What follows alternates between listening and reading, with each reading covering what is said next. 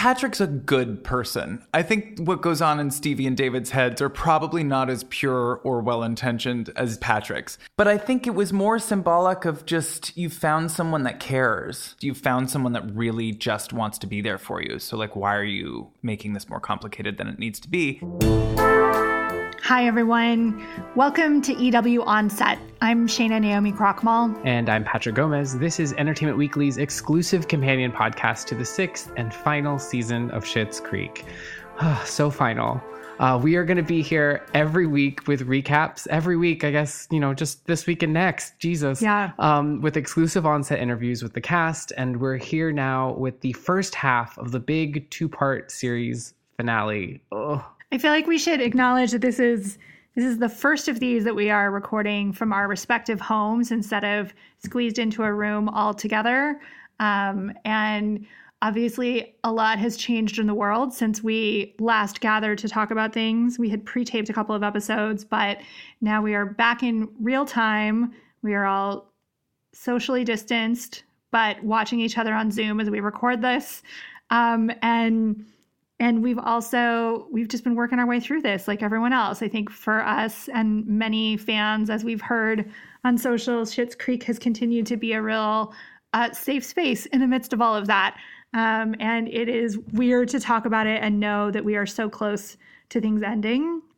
But also i'm glad that we get to have this time to talk through all the feelings that we have about these last final episodes because they are so emotional so heartfelt. Um, today we're talking about 613, uh, which is written by Dan Levy, directed by Jordan Canning. You'll be hearing from Dan Levy, Noah Reid, Eugene Levy, Annie Murphy, Emily Hampshire, Sarah Levy. Uh, this is an episode that Patrick and I were on set to uh, actually see a fair amount of recorded. Some um, of it through tears. through tears. We cried a lot on set. Um, but it was uh, a real privilege to get to see and hear them work on this. It's um it's a really big part. This is like the first half of the finale. Where should we start? So much happened. We had so many feelings about it. Um, Moira gets the Sunrise Bay reboot. When forced to choose between Clifton and myself, they decided mine was the bigger name. What? So it's happening? All of that tough negotiating. And the work. tennis bracelet, yeah. So she and Johnny decide that they are going to move to California. So he will run Rosebud from there while she pursues this new chapter in her acting career. And we also uh, find out that Alexis is going to go to New York by herself because uh, guess what? Uh, David and Patrick are going to stay in Schitt's Creek along with Stevie, who we also thought was possibly going to New York. And I'm going to travel around and set up all the new motels. I mean, I realized I didn't need to live in a big city. I guess I just needed to know that I could. So I feel like she gets a little bit of both the stay home and the see the world that maybe she was never going to get to do with Larry Eyre, but now she'll get to in a much in a much better capacity. One of the things I love that they did is now all the pieces are in motion um, for the most part. Uh, this kind of took care of all like the um, nuts and bolts of where you know people are at least at least as as of this episode headed um, so i'm hoping that that means that this final episode really can just be a celebration of the show. Like we kind of got the plot out of the way and now i just want to sit in this world with these characters for just a little bit longer. We also i love that through all of these years of twyla poor twyla who we've like literally at various points been like is twyla okay? Like is a question we asked sarah levy. We now know that twyla's been just fine. I won some money in the lottery a few years ago. Oh my god, twice? Go you! Why did you not tell me this before? Well, because you guys had just gotten here and, and you had just lost all your money. What was I gonna say? I just won $92 million? You won $92 million? Oh, no, sorry. Okay, okay, because I was like literally about to pass out. Yeah, so Twyla turns out to be maybe the most good hearted person or have always been the most good-hearted person in Schitt's Creek. Um, I think always, always, but to have had like a very interesting twist, and she buys the cafe.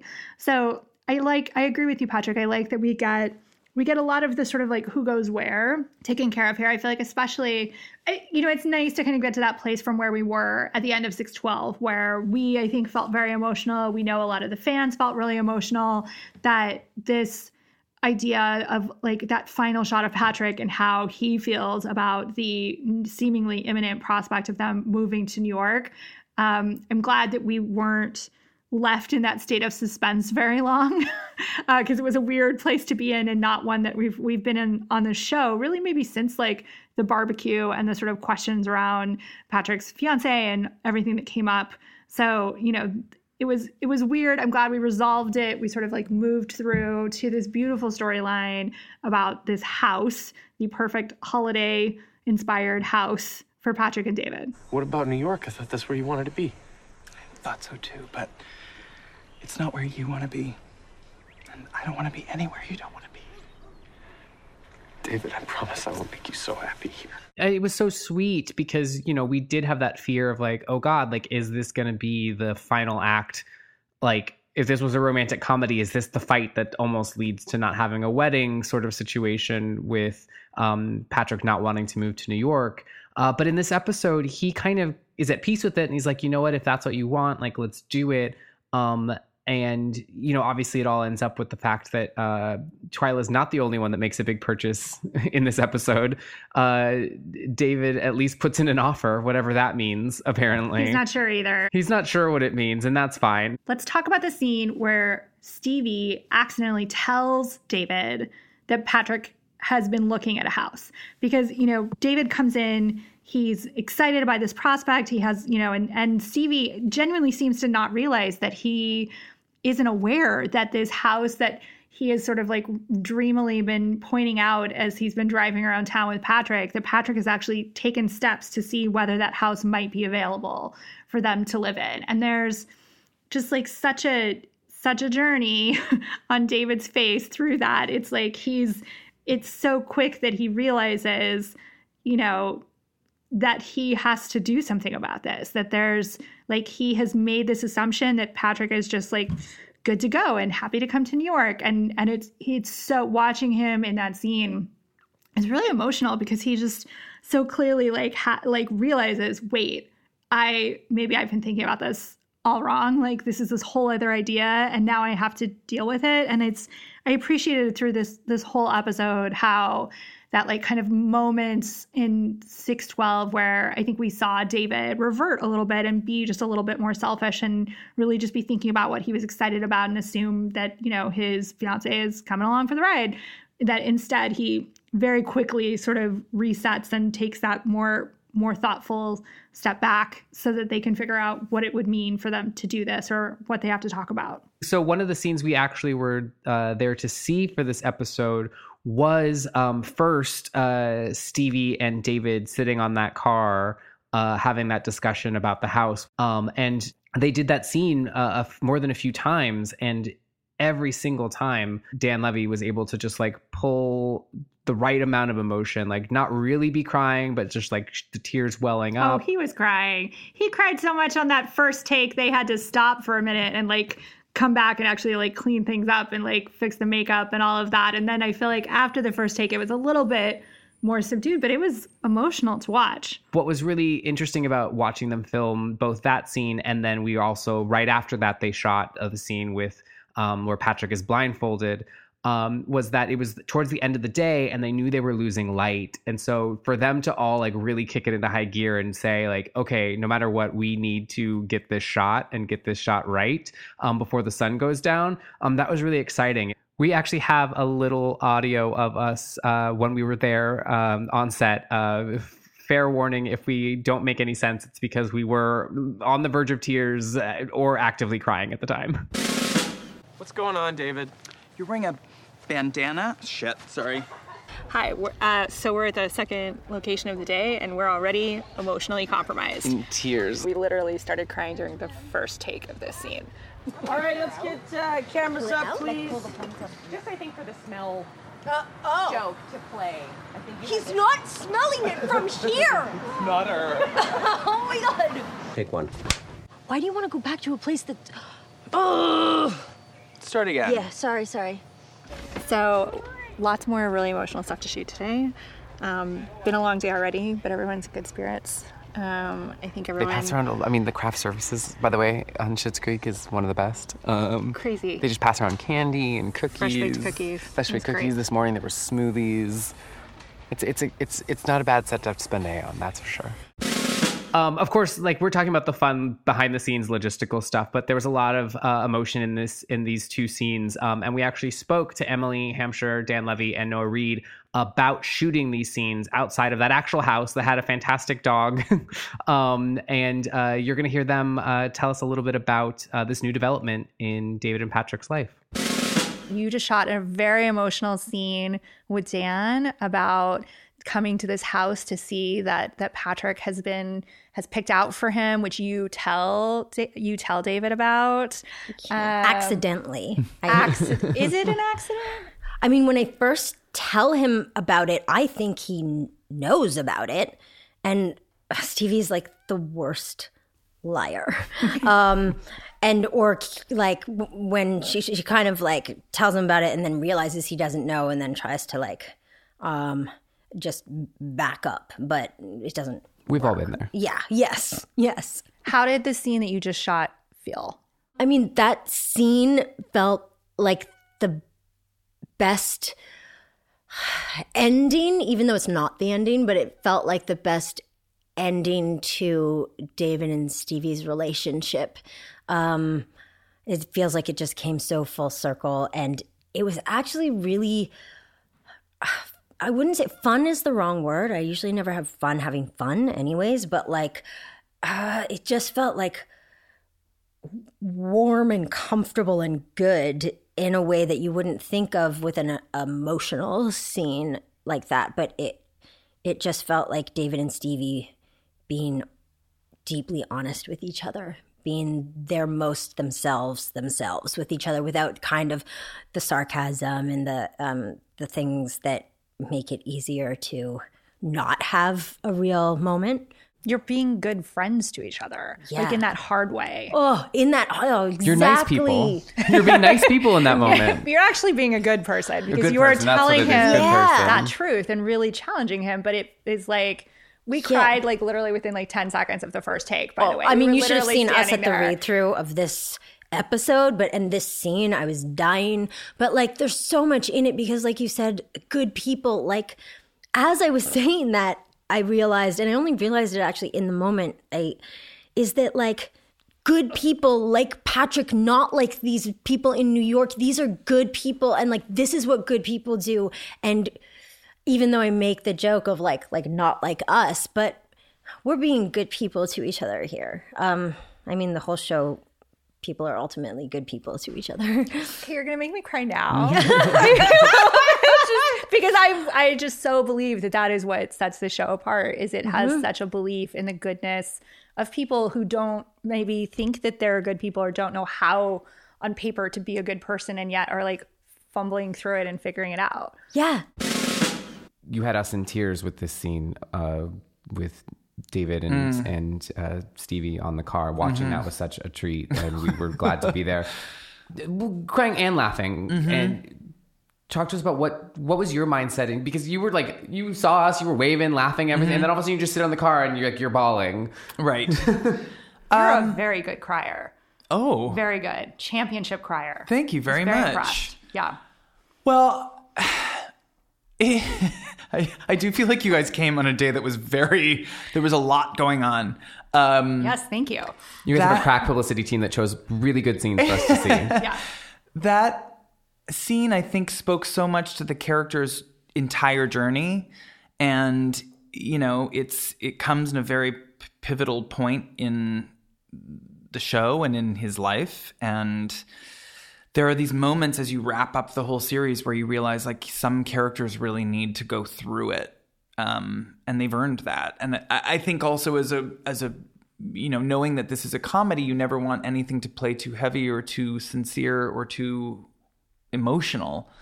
But for me, the most exciting times are where we feel like we've earned those moments and you can really take the all the sort of expectation out of it and just play it real. And obviously there's there's going to be comedy in it. We'll always oh, by the way, that farm that across the street actually smelled. When we Oh, by the to end of the day? Absolutely. Yeah. No, I there was like, Oh, manure. they're not. Yeah, that yeah, was yeah. not just a joke on the page. it, it is pungent. over Fortunately, here. it helped the whole experience, but um, really method. You poured that manure. yeah. And I think, like, you know, in terms of crying, I don't even know if that's acting. I think that's just having spent six years with this person and feeling so much for him in that moment. When we talked to Emily yesterday, she talked a lot in like really, really moving ways about how this scene really is that sort of all of the growth that's happened between these Mhm. characters and all of the ways that they have struggled to think they're even worthy of being best friends or Mhm. having best friends sort of comes through in that moment where we hear Stevie like give a lot of very sort of tough love information like your friends aren't coming. Right. These people you think are your friends. Like what are you doing? This Yeah. is great. Like what's wrong with you? Why won't Yeah. you just like embrace what you have? But can you talk a little bit about sort of how how you got to that moment? Like and what I think in particular there was a moment when we were talking there's the line where Stevie says, you know, this is what good people do, not that we Mm. know or Mhm. something like that. And and that's obviously not true, right? Obviously, David and Stevie are good people. Right. So Just how, not the conventional kind of good. okay. Like Patrick's a good person. I think what goes on in Stevie and David's heads are probably not as pure or well intentioned as Dave as Patrick's. Um, but I think it was more symbolic of just you found someone that cares, and it doesn't come with, uh, you know, uh, any kind of like demand. demands. There's no expectations. It's just you found someone that really just wants to be there for you. So like why are you making this more complicated than it needs to be? And also who are you living your life for? And I think for David that his character since day 1 has been sort of slowly dismantling the uh, the wall that he has put up between himself and the judgment of other people. So to k- kind of build that uh, to this scene where it's it all comes sort of crashing down, and it's like, well, it's right in front of you, quite literally. So why why all of this? Why do you still feel the need to go back?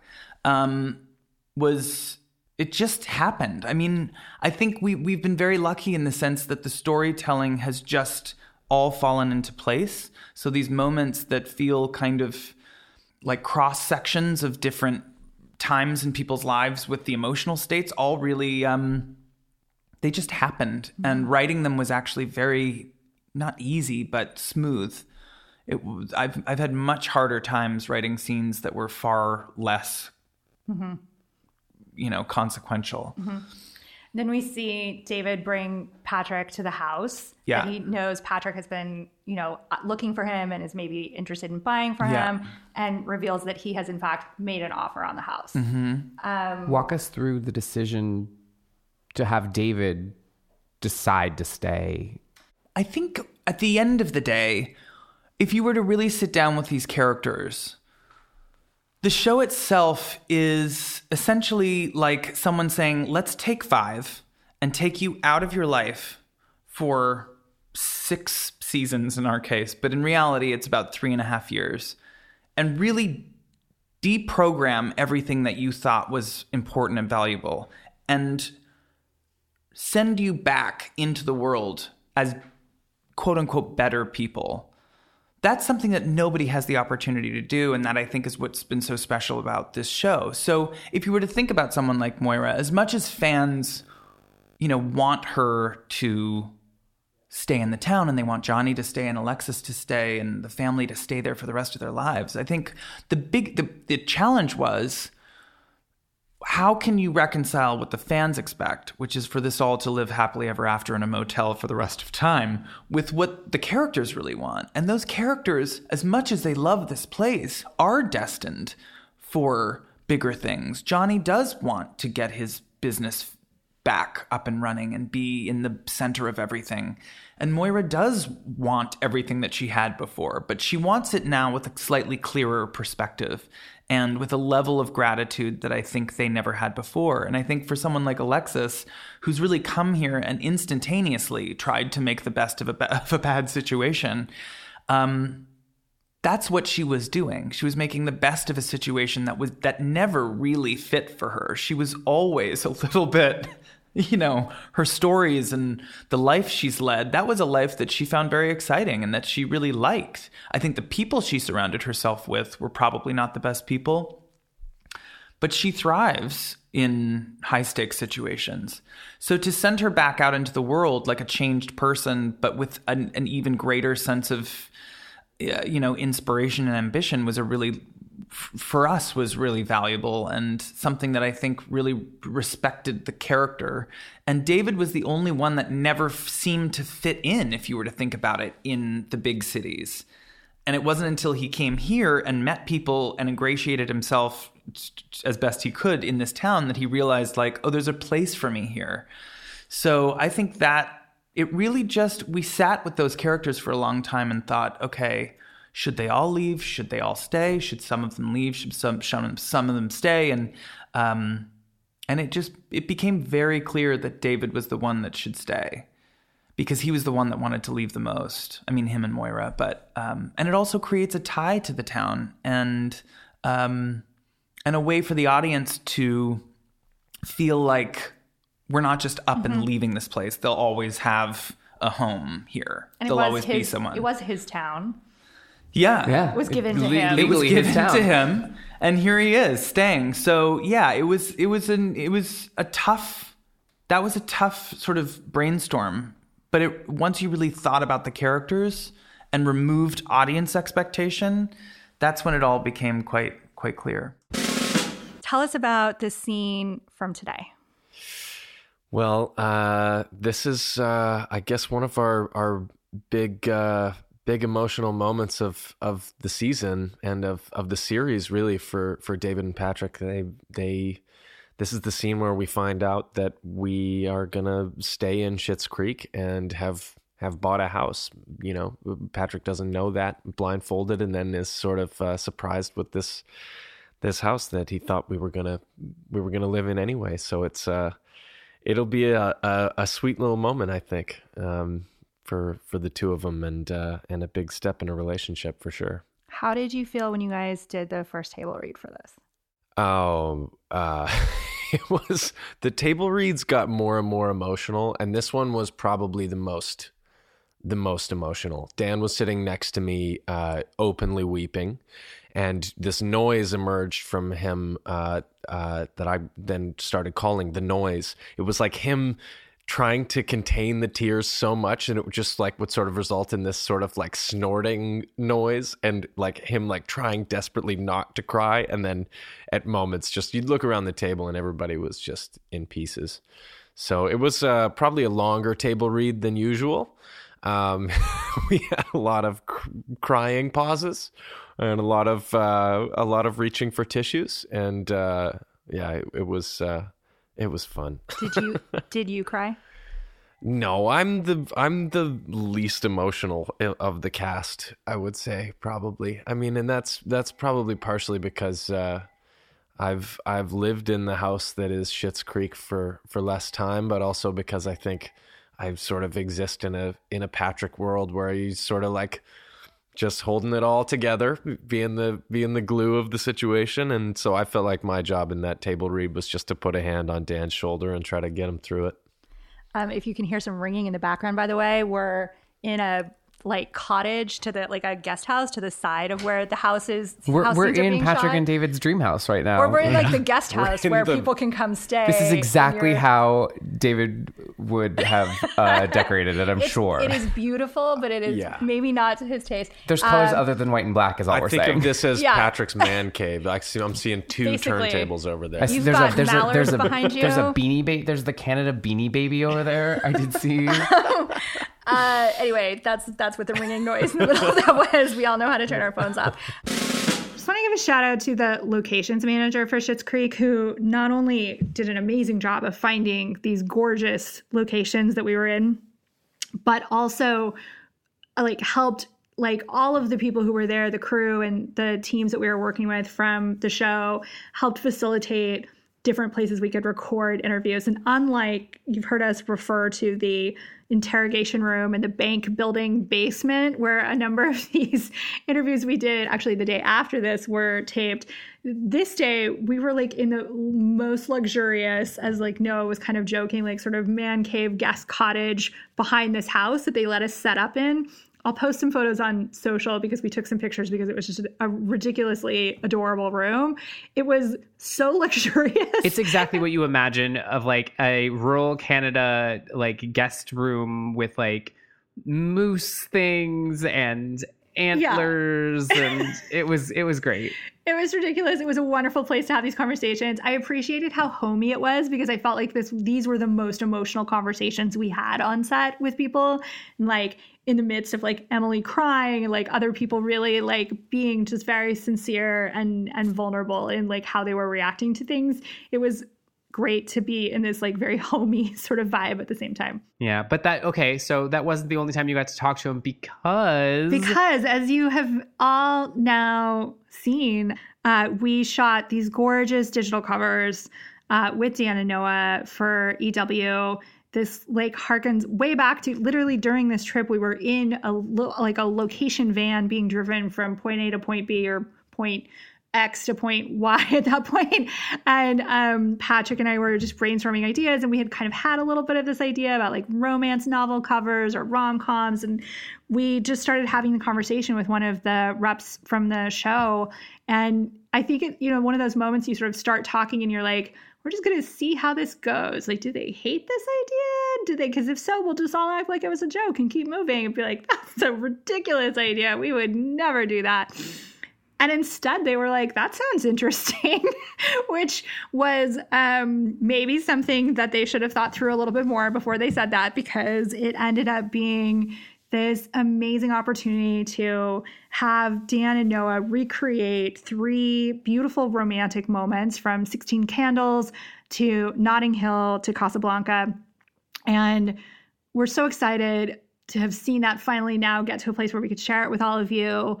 Um, thank you to everyone for all of your your feedback on that. We also got to spend a pretty significant amount of time with them that day, um, just talking about the history of that relationship, about their own lives. We played some other fun games and did some stuff. Some of it has already been released. Some of it actually is still going to be released after this podcast comes out. Um, and but we did have the opportunity to sit down with them and talk with them at some length in a way that we have been weaving into this podcast because we could use the audio but we couldn't use the video because then you would have seen them sitting on this photo set together. Um, so we've been like sneaking some of this in ahead of time, ahead of that cover story. Um, but they've got a lot to say still. And here's some more to hear from both Dan and Noah about this relationship and where they're at in this episode. You know, I think uh, David wanted to go and do this, and he wanted to be a certain person and like return to where he was from and show people what he was all about. And I think it, it wasn't until Stevie mentioned the, the idea that Patrick had been exploring the option of getting this house that David had always wanted because it reminded him of Kate Winslet's cottage from the holiday, which, I mean, who wouldn't want to live there? That, I think, really grounded the whole conversation in something real. And it was like, oh, this is like the rest of my life, and it's not just sort of an impulse, and it's not a whim, and it's not just something that I'm doing for my ego. It's like, oh, this is real, and this is more substantial than just what's at play. And I think um, that really started the domino effect for David in terms of reassessing how and why, and I think ultimately pushed him to the point where he acknowledged his whole chip on his shoulder, which had been six seasons of sort of we've been slowly chipping away at him admitting uh, why and how he is the way he is. Well, and it's a it's a the, the whole thing is a huge opportunity not to just go back to the old ways Mhm. at the first opportunity. I feel like there's a sort of a a, a, a knee jerk reaction of like, yes, we, we're getting it back, we're getting it back. I'm going to go, I'm going to show them, right. you know, and then having that moment of like taking a step back, looking at things as they are now, as they've evolved in a positive way, and sort of allowing a new reality to be. I have to gush as as a fan of these covers. Like they were so beautiful, and the amount of uh, video that you got with them, I just can't wait to for everyone to get to see it all. Um, so Patrick, when guys, you started that sentence, I thought you were just going to talk about the show. Oh know. no i'm talking about uh, these fantastic covers and and really um, Shana is being very kind uh, to include me as such a large part of it. this was this has been so much of Shana's um, brainchild uh, these covers and the video concepts and all of the great content you're going to continue to see um, so i i as just a fan of all of this Shana i'm very appreciative as i know people have said on twitter and, and thank you all for including me in the thank yous but really it, it is to you that this all this like came together in such a beautiful beautiful way um, and i can't wait for people to get to see more of it because guys i've seen more of it than you have yet There's still more to come. Thank you. That's really sweet. I'm going to cry if we talk about that too much more. All right. Well, then let's talk about let's talk about Moira and Johnny. Then let's talk about Moira and Johnny and uh, the change of plans. Uh, the episode starts off with Moira kind of trying to figure out how she can use being in New York and and Johnny working to her advantage. She she wants to get a billboard back up in Times Square, as we learned she had during the video days, which is great. I wish She wants they. to like brag to all of their sort of ex friends. Like she doesn't even really care so much about seeing them. She just wants them to know they're back. I love that she's like, oh, she won't return my call, but she'll tell everyone anyway. I love that so much. I do wish that this was like a Family Guy kind of show in moments like uh, when we get this or when we get Alexis's backstories. Like, I, I wish we could just like, I want somebody to do an animated series uh, about um, this show so they could cut away and we could see things like Moira's ad. I love that Moira gets to have her moment of triumph, not just with her shitty old society friends, but also with Sunrise Bay, and that she does it on her terms, and that she gets her diamond bracelet, and that she gets Clifton written off the show. And although we didn't learn in what way, in what manner of death does Clifton meet his end, which I am a little sad about because that was sort of part of the terms. And if, I assume if she got everything she wanted, that should be part of it. So I'd love to hear. Please tell me on Twitter what you think is the way that Moira suggested that Clifton be killed off. I'll Maybe we'll get favorite. a line in the finale. Maybe it'll be like a throwaway. Maybe we'll find out. I still have faith. that would be a real callback. That would be that would be great.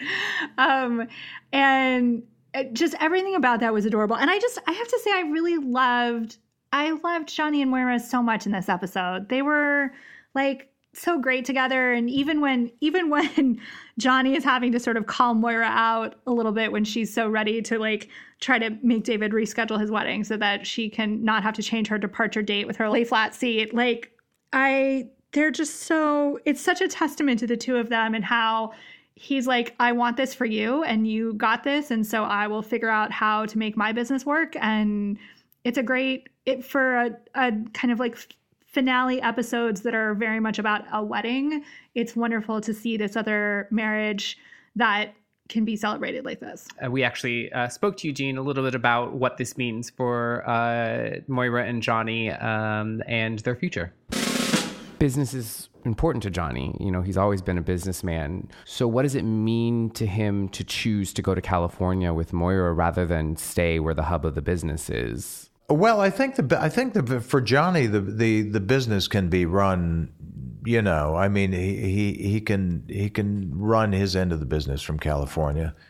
That's not the thing. It really had more to do with Moira Mhm. and Johnny is always there now to kind of support Moira. The thing about the Rose family before Schitt's Creek was that they were all doing whatever it is they did, and they were all doing it kind of disparately and separately. Um, and I think over the six, uh, oh, oh, well, in terms of chronology, I guess it's about three years that they've been in Schitt's Creek since this all started. they've grown. Uh, Johnny will go now to California to support Moira and be there for her. And he's still able to do what he's able to do from there. And, you know, if he has to travel, he'll travel, but he, he will come back. We'll be right back with more EW on set. Hey everyone, I'm Sid Evans, editor in chief of Southern Living and host of Biscuits and Jam. Since 2020, I've been interviewing musicians, chefs, authors, and other Southern icons about their family traditions, their faith, their favorite meals, and of course, what it means to be Southern. And I'm excited to announce season five of our award winning podcast. Join me every Tuesday for new conversations with some of the most interesting and influential Southerners around. Be sure to follow Biscuits and Jam wherever you get your podcasts. You can also find us online at southernliving.com slash biscuits and jam. Welcome back. Okay, let's talk about Alexis and Twyla. Twyla's won the lottery. I love this reveal. I mean, They're it is gonna just like share clothes. They're just like everything about this is so great. Alexis was all of us when when Twyla dropped the news. Yes. like her face, just that like what, like the slack jaw, and then she's and then she gets confused about how much money. Like it's amazing. It's all great. And I I think that this to me this scene, this scene more than maybe any of the other scenes in this episode even like t- was such the epitome of this moment of growth, right? That you have this moment where Alexis and you can tell she almost she's almost like sure like let's do that and sure I'll take this check you're offering me and and I'm jealous a little bit, but I love you and and but what does this mean? Like there's so much happening there and the moment truly that has made me cry without fail the number like all of the times I watched this episode so far has been the moment of Annie of Alexis handing back that check because it just to me was like ah this girl has come so far she is not the girl who came here uh, however many years ago it was in Schitt's Creek time. She is a different person in the best possible way. Um, and it just really got me. Maybe I should have saved that for our heartfelt moments. But um, yeah, there's a lot in this episode to choose from. What I love is, as you mentioned, you know, this is not the Alexis that we saw in season one. And I think that Alexis would have proactively gone to Twyla and been like, hey, girl, like, give me some of your money. And yet we end up with an Alexis that wants to do things on her own and is like, you know what? I appreciate the gesture and it's very, very sweet, but I'm good. I know what I'm doing and I have confidence and faith in myself. And uh, I'm gonna do this on my own, and it's it's a beautiful, beautiful moment for her, but also a beautiful moment for Twyla to be like uh, because she she at least seemingly is someone who has not had a ton of uh, close family that has been good, and so I think that's why she's kind of latched on to the roses in the way that she has, um, and we kind of get to see her um, try to give back to them, even though they really have just taken from her, even when they're not trying to. I love that somehow this seems like the most ridiculous thing that has happened on Schitt's Creek, right? Somehow more ridiculous than the Crowening, more ridiculous than the viral stunt of the Crowening, more ridiculous than Sunset Bay, but Sunrise Bay, I can't even, Sunrise Bay. But like somehow Twyla has won millions of dollars in a lottery. And on the other hand, it seems like if you could ever think of a person who like more deserves to win the lottery and who you would be less envious of or mad at and who has put up with so much i just keep thinking of the episode where she um, has broken her leg or her foot or whatever it is and like johnny is trying to help her help her so to speak at the cafe by taking orders and sort of working as a waiter but in the somewhat least helpful way possible for like half of it. And then you know, charitably gives his tips or shares his tips. And it's just like, I, Twyla has, like, this is a ridiculous storyline and I don't care and I love it. And I am here for it. I feel like Twyla has earned this in her in her life in Schitt's Creek, and who even knows? I mean, we know a little bit about it from her mom and all her stories about her mom, what her life was like before the Rose family came. So, like, good for you, Twyla. Play that lottery ticket win that money, do something else that's great with it. I, I love it. And uh, we spoke to Annie Murphy and Sarah Levy uh, about Twyla and Alexis's relationship and what this money exchange means. Um, and it was just really sweet because you can tell the two actresses love each other as actresses, and we're really glad that these moments came about for their characters toward the end in 613 it is revealed that twyla secretly won the lottery and has this whole time in fact had quite a bit of money Yeah. while the rose family obviously has been struggling to figure out what to do Isn't that perfect? Yeah. I, I couldn't have been happier when I read that script. I was like, thank God, this is perfect. and then you your two characters have like some very sweet moments about that Yeah. Talk to us about saying goodbye to Twyla, the character, but also the whole journey that you guys have gone on to come close. Yeah, that that was actually my first first big cry. Um, was when Sarah and I had our last. Actually, we cried basically all day because we had we said goodbye to each other. We had our last scene in the cafe together, just Alexis sitting on one side and and Twyla like mopping down on the other. And then our very next scene was when Twyla comes to give the check to Alexis. Um, so we were also empty of tears by the end of that day. But I love so much the relationship between Alexis and Twyla because it started out, I think one of Alexis's first interactions with Twyla was throwing a muffin at her back to get her attention at the cafe. Yeah. And then it ends with this promise of visiting each other and this really special, lovely exchange of kind of a confession of true friendship.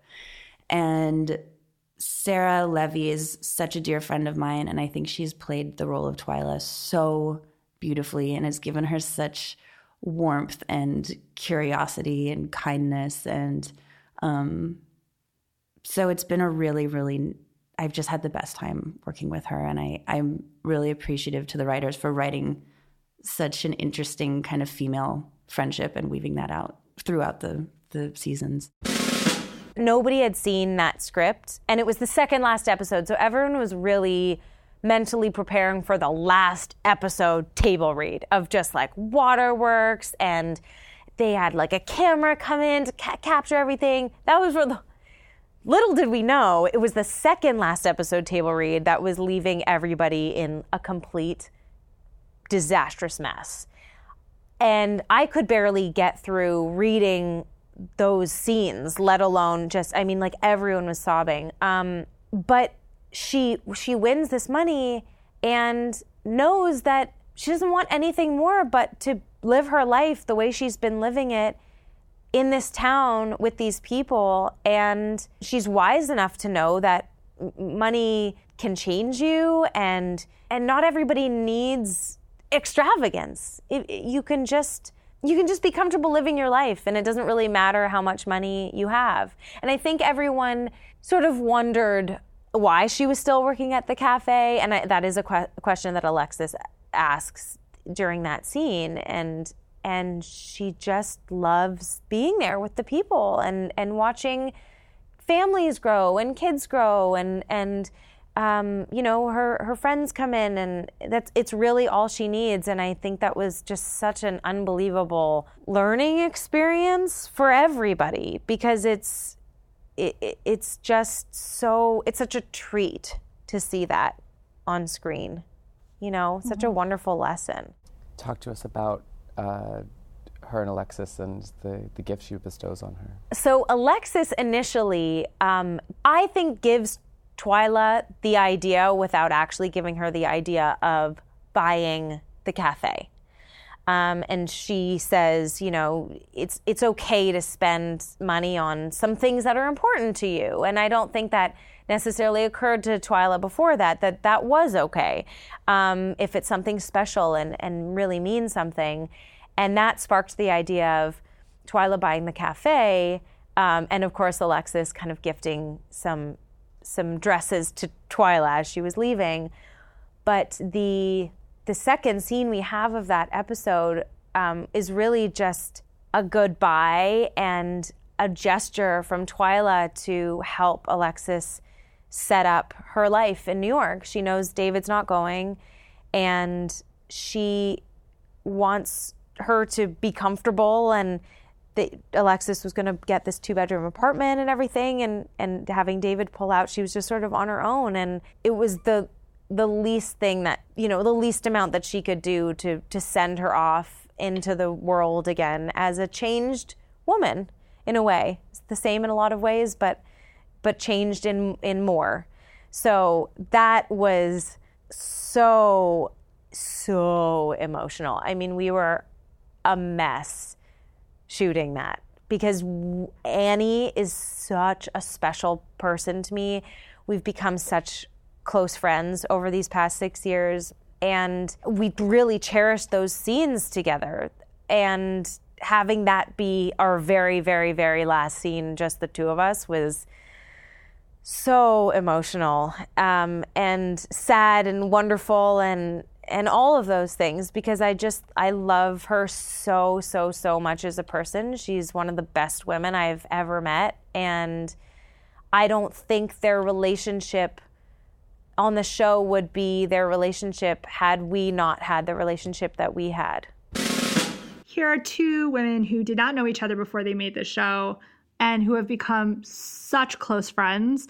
Um, I had an opportunity to like moderate a panel with the two of them, and they just genuinely adore each other so much. And like uh, they have a million stories to tell about each other and to and they kept sort of telling little stories to kind of boost each other up. Or like you're not giving yourself enough credit. Let me tell this story about something kind and wonderful you did on set. Just back and forth and back and forth.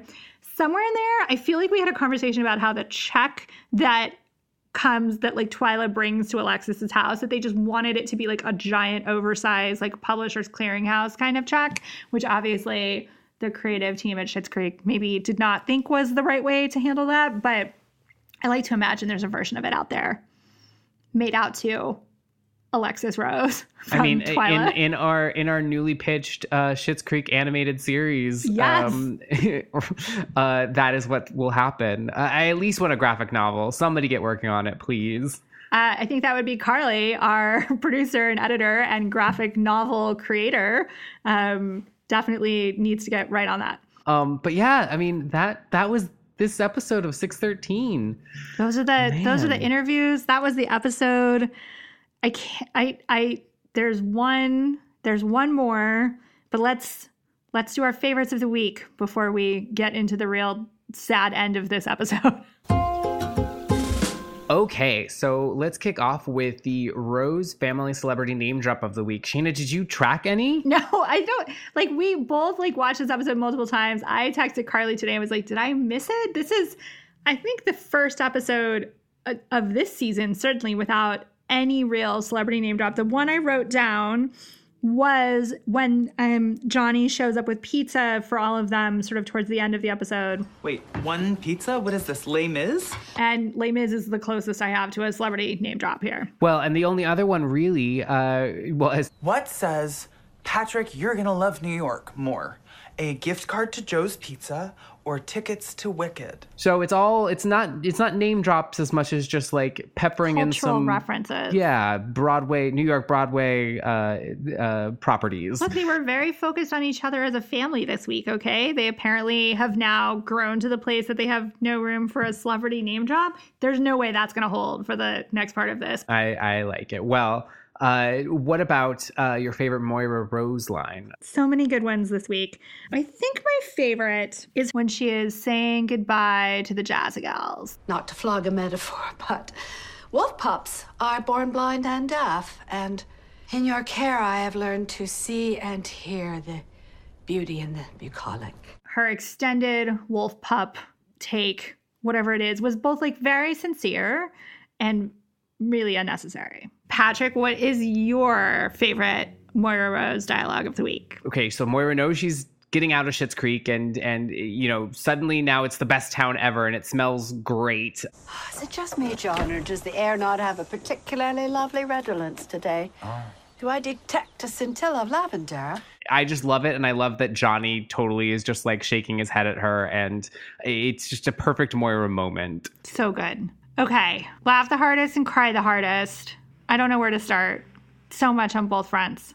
The moment that made me laugh the hardest, I'm going to go with the line when David and Stevie are sitting on the front of her car. Did you put on deodorant today? Excuse me? I know, it might be the farm. It's the farm. Okay. Ugh. I smelled something. It's not me. All right. We can confirm Yes, can confirm. the farm across the street you could 100% smell from where we were standing. And uh, it was not Stevie, it was the farm. Yeah, most definitely the farm. it's a funny like way to get out of that story like out of that little scene but it was also um, 100% true Okay, so we're gonna end with my funny. So we'll do uh, my emotional one. Um, I, I- my runner-up of emotional one uh, is when David and Alexis are kind of tearing up when when Johnny's like, I mean, look around, family. This won't be our home for too much longer. And both of them kind of get a little misty eyed, and that was beautiful. It's a beautiful moment of like them as a family, and you have that realization that you're like, this family that was so dysfunctionally sort of scattered before after being into this forced confinement of this motel for the last few years is finally kind of getting to the point of like normal adult development where the children are leaving the nest, pursuing their dreams, and the parents are sort of watching them go in that way. And it took them a long time to get to that. Um, that really got me. That totally made me cry. I cried like 19 times watching this episode, and that was one of the- them. and that was just my runner up. My my Oh. my actual my actual moment was uh, when Moira goes to see the Jazzagals. And they are first being so supportive about the fact that she's not part of the reboot. They'd be lucky to have you on their two bit show. Yeah, and reboots are never as good as the original. And then uh, celebrating with her when she does become part of it. And we see Ronnie get emotional. Wow, Moira, I'm not as prepared for this as I thought I would be. Oh, Veronica. I suppose you have something in your eye. No, I just, I just don't like surprises. But it was really sweet to see Moira kind of drop um, drop a little bit of her Moira-ness, um, which we kind of see twice. We see Mhm. once uh, when she gets the phone call about getting the show. My answer is a yes. A clangorous, vociferous yes. Thank you. Thank you. That's the most Catherine O'Hara that Moira's ever been, I think. Like she kind of drops the pretense, she drops that, and we see that again here in this scene where she where she wants to kind of be her normal Moira self, and she kind of lets that drop too. Oh, no, no, let's not turn this into a Hallmark movie of the week. I've done enough of those for a lifetime. Maybe just a quick one.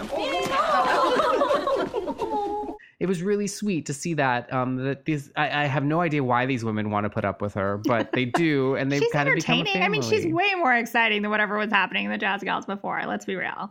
True. Um, so those were those were my emotional moments. I heard, so I talked about the how I feel about Alexis's moment of growth when she gives Twyla that check back. But since I already talked about that, I'll let that be my runner up.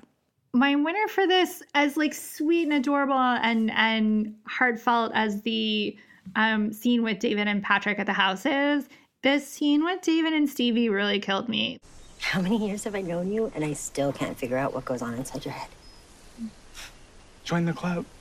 I'm so struck by how this show is really good to that friendship. Like that was a friendship but you know, neither of them knew what to do with or was particularly prepared for or comfortable with.